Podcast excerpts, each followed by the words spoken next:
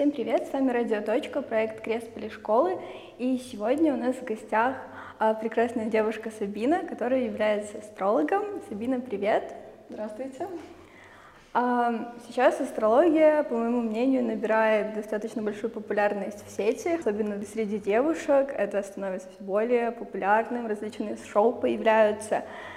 И когда я искала информацию, кто такой астролог, а, я нашла очень разные термины, mm-hmm. трактования, я парочку зачитаю, может быть. Предсказательные, магические практики э, в энциклопедии Британики, как науку, также как псевдо- и лженауку, например, Национальный научный фонд США. И очень разные понятия. И мне интересно, что такое астрология и кто такой астролог. Mm-hmm. А, астролог — это в первую очередь человек, который изучает планеты и их движения. Созвездия астрологи не изучают. В основном эта наука основана просто вот на изучении движений планет и том, как она влияет, как эти движения планет влияют на жизнь человека. Магии тут вообще никакой нету. Астрологию я всегда сравниваю с математикой, потому что там есть просто вот какой-то очень точное правило, значение и тому подобное. Как ты решила стать астрологом? Ой, вообще это очень интересная история, потому что меня с детства интересовала эзотерика, мистика. Я любила ходить в планетарии, когда еще в школе даже училась. Я помню, нас водили постоянно на экскурсии. Но вообще просто как-то в какой-то момент я начала интересоваться таро-картами. А, Все начиналось с Таро еще 4 года назад, или даже 3, уже не помню толком. И потом, после Таро, конечно же, решила углубиться в это все и начала интересоваться астрологией совершенно спонтанно. Увидела просто в Ютубе какой-то ролик. Ну и все, начала разбирать сама свою карту, потом захотелось более глубоких знаний, ну и пошла на обучение, отучилась, и вот теперь я астролог. А, то есть оно как-то связано с Таро, если ты начинала с Таро, или это На самом деле отдельно? это вообще никак не связано. Таро и астрология — это совсем разные вещи. Они базуются на, ну, совсем другая база, так скажем. Угу. Ну, просто часто встречается на самом деле, даже когда я искала астролога, пишут астролог, дробь, таролог. Да, да, да. Потому что ну, люди, которые идут уже в эти сферы, им уже хочется все узнать сразу. Если это уже эзотерик, он уже будет не только, даже если девочка написала, что она таролог, но она может хорошо разбираться и в нумерологии, и в астрологии. Угу. А к астрономии это отношение? Астрономия это совсем другое, к этому отношения не имеет. Тогда как работает именно астрология, где берется информация, на чем основываетесь, зачем наблюдаете именно вы, если это не связано с астрономией, и да, какие-то там а, ну, физические обоснования, mm-hmm. да. Ну, на самом деле, многие думают, что астролог — это тот человек, который смотрит телескоп и изучает планету, но на самом деле нет, это человек. Вообще астрология, она имеет несколько видов, есть несколько подразделений, так скажем. Есть астрология, которая отвечает у нас за прогнозы. Есть астрология, когда мы смотрим здоровье человека, это называется медицинская, есть харарная астрология, а есть натальная астрология или же астропсихология. И вот я базируюсь именно на такой астрологии, когда я делаю прогнозы и еще разбираю потенциал человека. Это называется натальная карта, натальная астрология. Да, я как раз хотела уточнить, я слышала термин натальная карта, и хотела узнать, что это вообще такое. В натальной карте мы обычно рассматриваем потенциал человека. Некоторые думают, вот, пойду к астрологу, посмотрю, во сколько лет я выйду замуж, сколько у меня будет детей, но на самом деле так оно не работает. Такое узнать невозможно через астрологию, только примерно предугадать можно. А, но это делают не все астрологи, это нужно проходить очень много обучения, и это достаточно тяжело. А, мы же в основном астропсихологи, это те, которые вот анализируют полностью всю натальную карту, и они смотрят, что вообще ты, на что ты способен, какие у тебя таланты, какие твои плюсы, какие твои минусы, так скажем, слабые точки, слабые зоны, слабые сферы твоей жизни, и как их, их подрегулировать. Okay, а как натальная карта составляется в плане, берется дата рождения, кажется, место, и как да. это влияет, то есть смотрится какие звезды как стояли в тот момент? Да, Или... э, натальная карта это по сути наш паспорт. Это вот как есть отпечаток человека, отпечаток пальца, и то же самое натальная карта. Идентичных нету. Даже у близнецов, например, будут отличаться натальные карты. И как это смотрится, есть программы. Раньше, конечно, еще давным-давно люди вручную все, все это рассчитывали. То есть они вручную строили, чертили эту натальную карту. Сейчас же у нас есть много программ, где мы вводим дату рождения, время и место. И то время не всегда нужно на самом деле для анализа. Ну и там мы смотрим, как двигаются планеты, в каких они положениях стоят, в каком они знаке. И как получается, вы понимаете, как именно это влияет, чтобы понять чуть-чуть, как это работает? То есть а, это где-то уже зафиксировано? Да, например, если планета там стоит э, у человека солнышко во льве, солнышко у нас всегда значит знак зодиака наш, и, ну, допустим, вот солнышко во льве, и уже люди эти характеристики еще давным-давно, они нашли сходство у людей, у кого было вот это солнышко во льве, и чем они отличались. Вот э, какие у них были основные похожие черты характера, возможно, может быть, даже внешность. Да, да. кстати, я слышала, что э, есть какие-то предрасположенности в зависимости от того, как стоят планеты, э, и что человек, например, будет там кудрявым, или у него будут более загорелая кожа, что-то mm-hmm. такое. Это правда? И как это почему-то работает? На самом деле раньше это работало. Но времена идут, года идут, и мы меняемся, меняется время, и сейчас уже можно много всего поменять во внешности, можно сделать операцию, можно, девушки там тоже ходят, колят губки и тому подобное, поэтому сейчас уже сказать тяжело, но общее сходство есть. Например, если это смотрится обычно по асценденту, асцендент — это, так скажем, основной показатель нашей личности после знака зодиака. И вот если, допустим, асцендент во льве, можно сказать, что у девушки будут очень вот лев, он какой у него из грива, можно сказать, что вот у девушки будут очень такие вот пушистые, кудрявые, возможно, волосы, может быть, беспорядок постоянно на волосах. А, или, например, есть другой показатель, и там будет говориться о том, что у девушки будут, или даже у парня, неважно какой пол, будут очень строгие черты лица. Поэтому можно, но не всегда это будет точно. И эти данные с давних времен собирались как бы в... Да. Где они хранятся сейчас, получается? Не, ну вообще эти данные, это есть, так скажем, общий архив астрологов, книги, и была какая-то основная книга, основные данные, и потом это уже расходилось, и многие астрологи практиковали и смотрели, как дальше, что схожего. Я пока в ходе разговора прослеживаю и как что-то ну, магическое религиозное, немножко духовное, лучше сказать, uh-huh. а, и при этом что-то научное. И все еще у меня не до конца сходится, можно ли вы считаете астрологию наукой? На самом деле почти нигде астрология не признана наукой. Да. Она признана наукой вроде бы в Индонезии, если я не ошибаюсь, или Швейцария, или Нидерланды. Я, может, могу ошибаться в этом. Мы проверим, ставим где-то там. Да, хорошо. Вот, астрология у нас нигде не признана наукой, поэтому ее нельзя никак объяснить, ну как же это все-таки в итоге работает. Поэтому я считаю, что это наука, потому что это действительно тяжело, там очень много информации. Астрологию можно изучать очень много лет. Там есть что изучать, на самом деле там очень много разных направлений, поэтому для меня это наука. Я слышала стереотип, если это стереотип, что гороскопы как бы это и есть астрология, то, что мы читаем в журналах, особенно наши родители, мне кажется, моя мама любит читать гороскопы в журналах, она мне все равно пишет и звонит, типа, вот, я прочитала, что сегодня тебе там нельзя спорить с начальством. Это, кстати, реальная ситуация, а я в тот день уволилась. А, и, кстати, не пожалела, на самом деле, гороскоп не сработал, скажем так. А, ну, забавно, да. И как это работает, мне кажется, кто-то их, ну, их же придумывает, кто-то им вообще верить следует, откуда? Зависит от того, где вы нашли эту информацию и какой это был астролог вообще. Есть то, что реально сбывается. Я тоже пишу прогнозы, каждый день пишу прогнозы. У меня есть свой телеграм-канал, где я выставляю, но это прогнозы общие. Это не на каждый знак зодиака. Я знаю, что бывает в журналах на каждый знак зодиака. У кого-то реально сбывается, но не всегда. Поэтому почему? Потому что самый действенный прогноз, так скажем, вот этот гороскоп, он будет тот, который составили лично под вас, лично под ваше время, под вашу дату рождения и под ваш город. А это просто общий, да, они имеют какую-то общую тенденцию сбываться, но не у всех. Ну, то есть им лучше не верить или не важно? Ну, я не знаю, я не могу дать такой вот точный, точный ответ, потому что что-то действительно может сбываться. 50 на 50. Mm. Нужно очень фильтровать информацию все равно. Любую, да. А от веры человека это как-то зависит, то есть сколько он верит, как внушение, и оно сбудется. Отчасти да, но это касается, наверное, больше Таро. А в астрологии по-другому. Астрология это более точно, более детально, поэтому если уже астролог делал лично под вас прогноз, то с большей вероятностью он у вас и сбудется.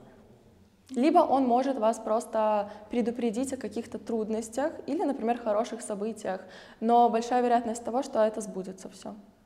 Окей, okay, то есть по астрологии судьба как бы предрешена, то есть, или человек сам ее строит? На самом деле я не верю, что есть такое, как судьба. Судьбу мы строим сами, и только мы вправе ее менять но какие-то общие тенденции мы можем наблюдать. Мы, конечно, не можем посмотреть, там, что будет через 10 лет, точно, конкретно, это тяжело, и я этим не занимаюсь даже, да и это не нужно нам знать ну, на, столь, на такой большой далекий срок.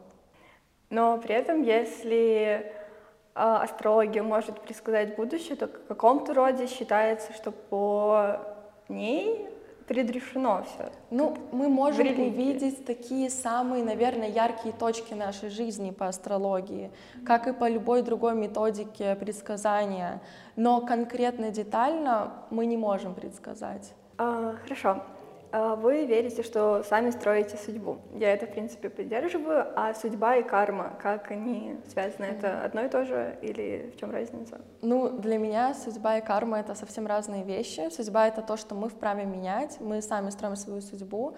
А карма — это то, что вот это наши какие-то задачи, которые к нам перешли с нашей прошлой жизни, например, или задачи, которые мы имеем сейчас — Потому что среди астрологов есть такое поверье, то, что наши души реинкарнируются, мы с одного тела переходим в другое, э, душа остается та же, но мы не знаем, кем мы были в прошлой жизни и что мы сделали. Если мы были плохим человеком в прошлой жизни, так скажем, портили людям судьбу, жизнь, так, ну вот такого что-то рода, то в этой жизни у нас может быть много испытаний, каких-то трудностей, и это можно назвать кармой. Карма — это еще и наши какие-то кармические задачи, а, то, что мы должны выполнить, вот отчитаться. Кармический узел, я слышала такой термин, я не знаю, что это. Да, кармический узел, а, есть вообще их два кармических узла в астрологии, это северный и южный, либо Раху и Кету, их по-разному называют астрологи.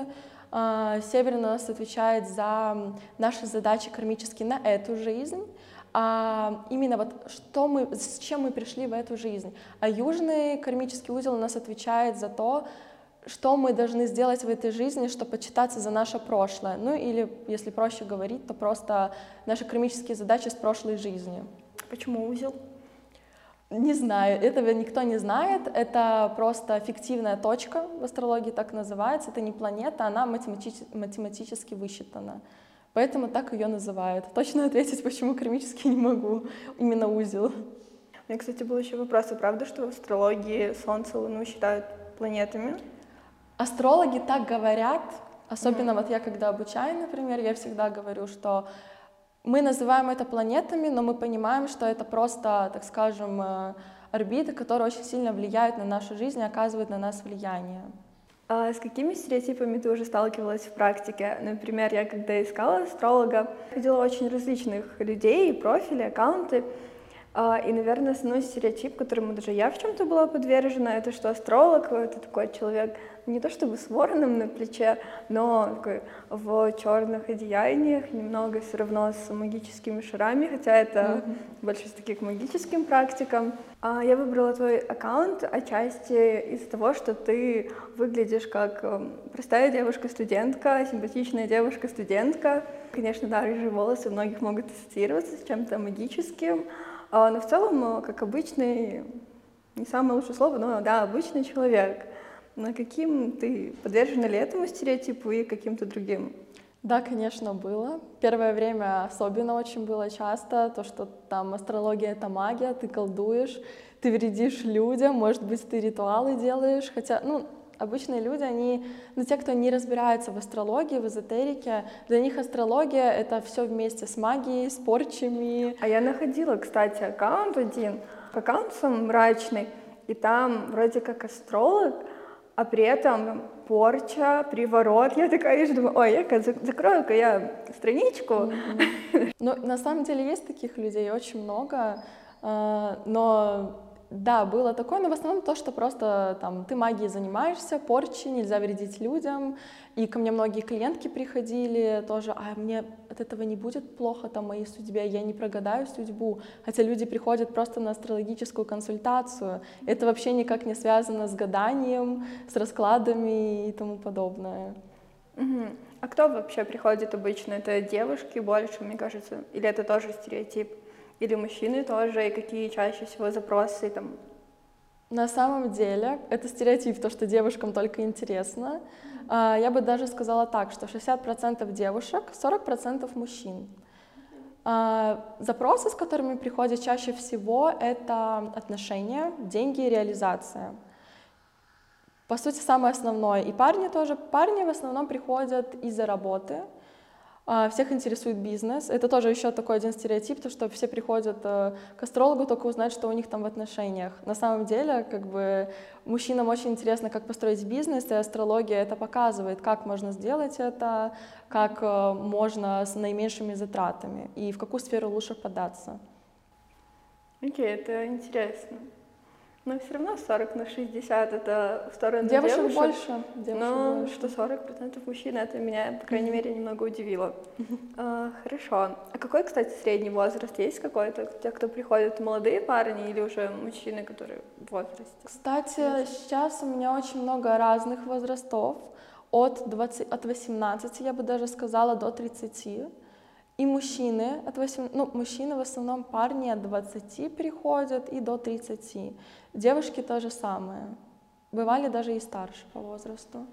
Есть ограничения там 18 плюс, чтобы детям не делать предсказания? Если детям обычно приходят мамочки, вот тогда мы им рассказываем всю информацию. Если это уже более-менее взрослый, адекватный человек, подросток, то да, конечно, им тоже можно сделать консультацию. Но смотря какие темы. Я принимаю строго от 18 лет всегда, я не беру меньше, потому что я не хочу нести ответственность совсем другую перед подростком, и я работаю уже со взрослыми людьми. А как проходит обычный день астролога? На самом деле очень шикарно очень много свободы. А, я, например, не работаю нигде в найме, я базируюсь только на астрологии а, и работаю дома в основном. Я люблю дома работать, и как проходит день, просыпаешься во сколько хочешь.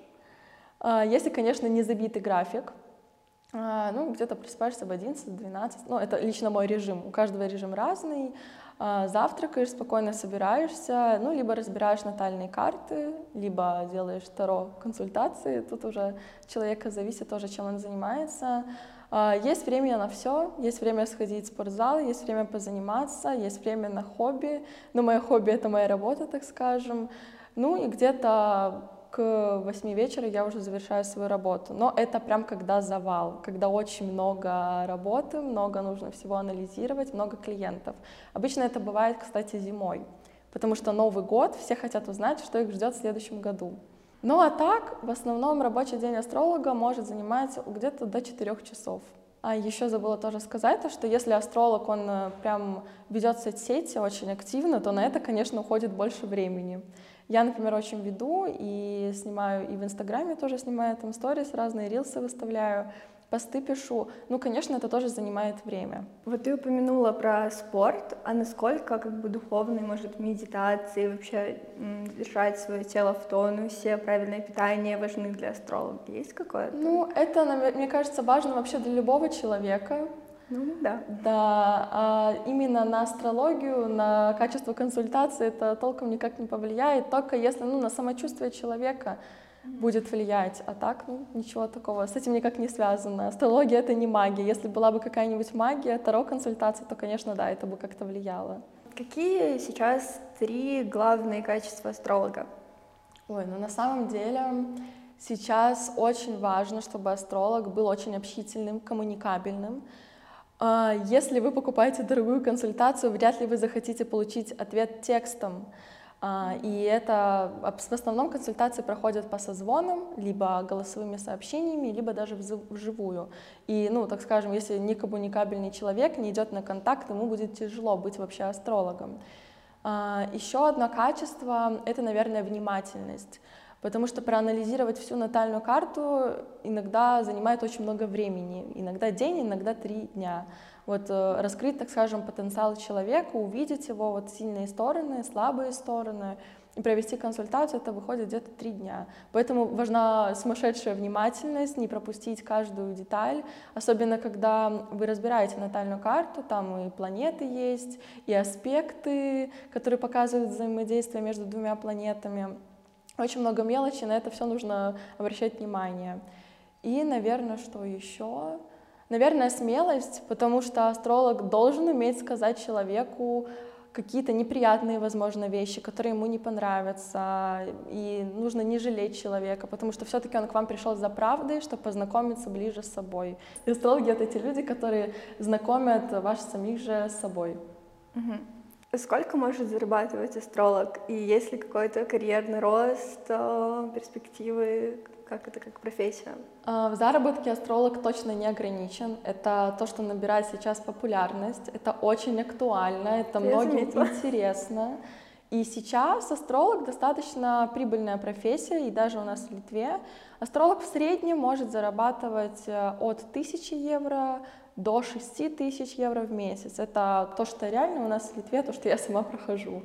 Поэтому карьерный рост есть. Вариантов, как заработать астрологу, астрологу вообще очень много. А, например, можно быть астрологом на девишниках, можно писать какие-нибудь свои статьи, выпускать их, можно участвовать в каких-нибудь подкастах. Вариантов очень много, можно создавать свои календари астрологические ну, правда, очень много вариантов, создавать свечи какие-нибудь тоже okay. А если именно как карьерный рост, ну, например, три ступени, самая низкая, средняя и высокая? Это Наверное, самая низкая это когда вы только начинаете консультировать, только обучились астрологии, вы консультируете людей. Средняя ступень для меня это обучение других людей, обучать именно астрологии. И, наверное, третья ступень — это когда, даже не знаю, это написать, наверное, книгу лично для меня вот такое, потому что написать книгу действительно тяжело астрологу, написать свой учебник какой-нибудь, или, например, выступать на очень большую аудиторию как астролог. Как проверить качество работы астролога? На самом деле это очень тяжело проверить. Это почти невозможно, но, наверное, первый такой красный флаг, звоночек на то, что астролог как-то некачественно проводит вам консультацию. Это если консультация вообще стоила дорого, а вариант, как э, провести эту консультацию, он предлагает только текстом. Для меня это значит то, что астролог не уверен в своих знаниях, он не хочет с вами коммуницировать, только если клиент сам не попросил отослать ему ответ текстом. Но все-таки для меня астролог он должен коммуницировать с человеком один на один, а не отправлять э, консультацию файлом. А если у человека, например, вот не сходится совсем, но пришел ему результат, а ему прям не подходит, это как-то корректируется по человеку или вот конкретный результат, и ты прими его? В моей практике такого не было ни разу. Могут быть небольшие погрешности, но чтобы вообще ничего не подходило, тогда нужно спрашивать у клиента вообще, может, он неправильно время сказал, может, перепутал, или город не тот сказал. Такое тоже может быть. Бывают погрешности, когда все сойтись у нас не может, мы все разные. Даже какие-то уже четко, четкие какие-то показатели, они не могут сказать на 100, на 100%, какой ты на самом деле. Но эти погрешности, если они действительно серьезные, это значит, человек живет не по своей натальной карте, то есть отошел от своего предназначения. И из-за из этого он тоже может как бы притягивать к себе какие-то трудности. Такое тоже может быть. Ну, то есть все-таки идти по своей как бы судьбе в астрологии это важно для благополучия. Жить, раскрывая свой потенциал на максимум, я бы даже так сказала, очень важно это отслеживать, потому что тогда человек будет себя чувствовать очень счастливым, успешным, и если человек живет по своей натальной карте, как это говорится среди астрологов, то у него, у него есть успех во всех сферах жизни. Что ждет нас в будущем году? Может быть, уже известны какие-то даты, там, политические, спортивные, модные, обычные, по звездам? Вообще общий такой большой прогноз на 2024 год делать можно очень много времени. И говорить об этом можно тоже очень долго. И 2024 год нам принесет изменения, какие-то реформы. А, и самая, наверное, такая важная дата, это будет 19 ноября. 19 ноября 2024 года планета Плутон, которая отвечает за трансформации, за изменения глобальные, это не почувствует каждый человек, это не отразится как-то сильно на личности каждого, но это будет, он окажет большое влияние на общество, на большие группы людей, и Плутон 19 ноября у нас переходит в знак Водолея. Конечно, он уже до этого в марте 2023 года переходил в Водолея, потом возвращался в Козерога, сейчас он в Козероге, потом он опять вернется у нас э, в знак Водолея. Что у нас, за что у нас отвечает Водолей? Водолей как раз-таки у нас отвечает за реформы, за свободу, за какие-то забастовки, так скажем. И действительно нас ждет новая эпоха с 2024 года, и следующие 44 года они будут очень такими трансформационными для нас, для нашего общества. Последний раз у нас Плутон в был в 1777 году, и как раз-таки вот где-то в эти года у нас э, произошла в Европе вообще французская Великая революция. И как раз-таки сейчас у нас тоже приходит Плутон Водолей, и у нас тоже ждут какие-то революции, какие-то изменения на таком глобальном уровне. Люди будут начинать выбирать больше не то, что нужно, не то, что хотят другие, они будут ориентироваться только на свои личные интересы, что интересно только им, и очень как-то себя могут даже агрессивно где-то отстаивать. Поэтому к этому тоже нужно быть готовыми. Но, конечно, это новая эпоха, и нас много ждет, но, нас ждет очень много таких интересных, инновационных инновационных изменений. Спасибо за то, что пришла к нам. А, было очень познавательно, интересно. Надеюсь, тебе тоже понравилось у нас да, в гостях. Мне очень понравилось, спасибо вам. С вами была Радиоточка, проект Крест Школы. Подписывайтесь на наши соцсети, пишите в комментариях, кого бы вы еще хотели видеть в наших выпусках, и до новых встреч!